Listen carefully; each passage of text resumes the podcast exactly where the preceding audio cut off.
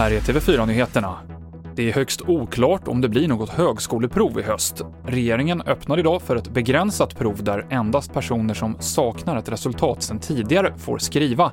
Men myndigheten som har ansvaret för provet säger att det är låg sannolikhet att det blir av eftersom tiden är knapp till förberedelserna.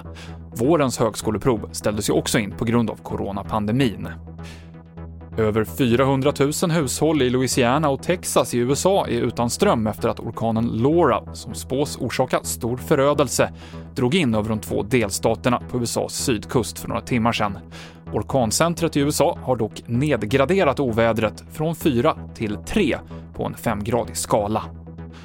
Och både Frankrike och Italien hade igår sina högsta dygnssiffror när det gäller antalet coronasmittade sedan man började häva sina restriktioner.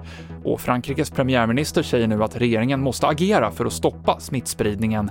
Bland annat finns det en oro för att den ska öka när skolorna öppnar igen nästa vecka. TV4-nyheterna med Mikael Klintevall.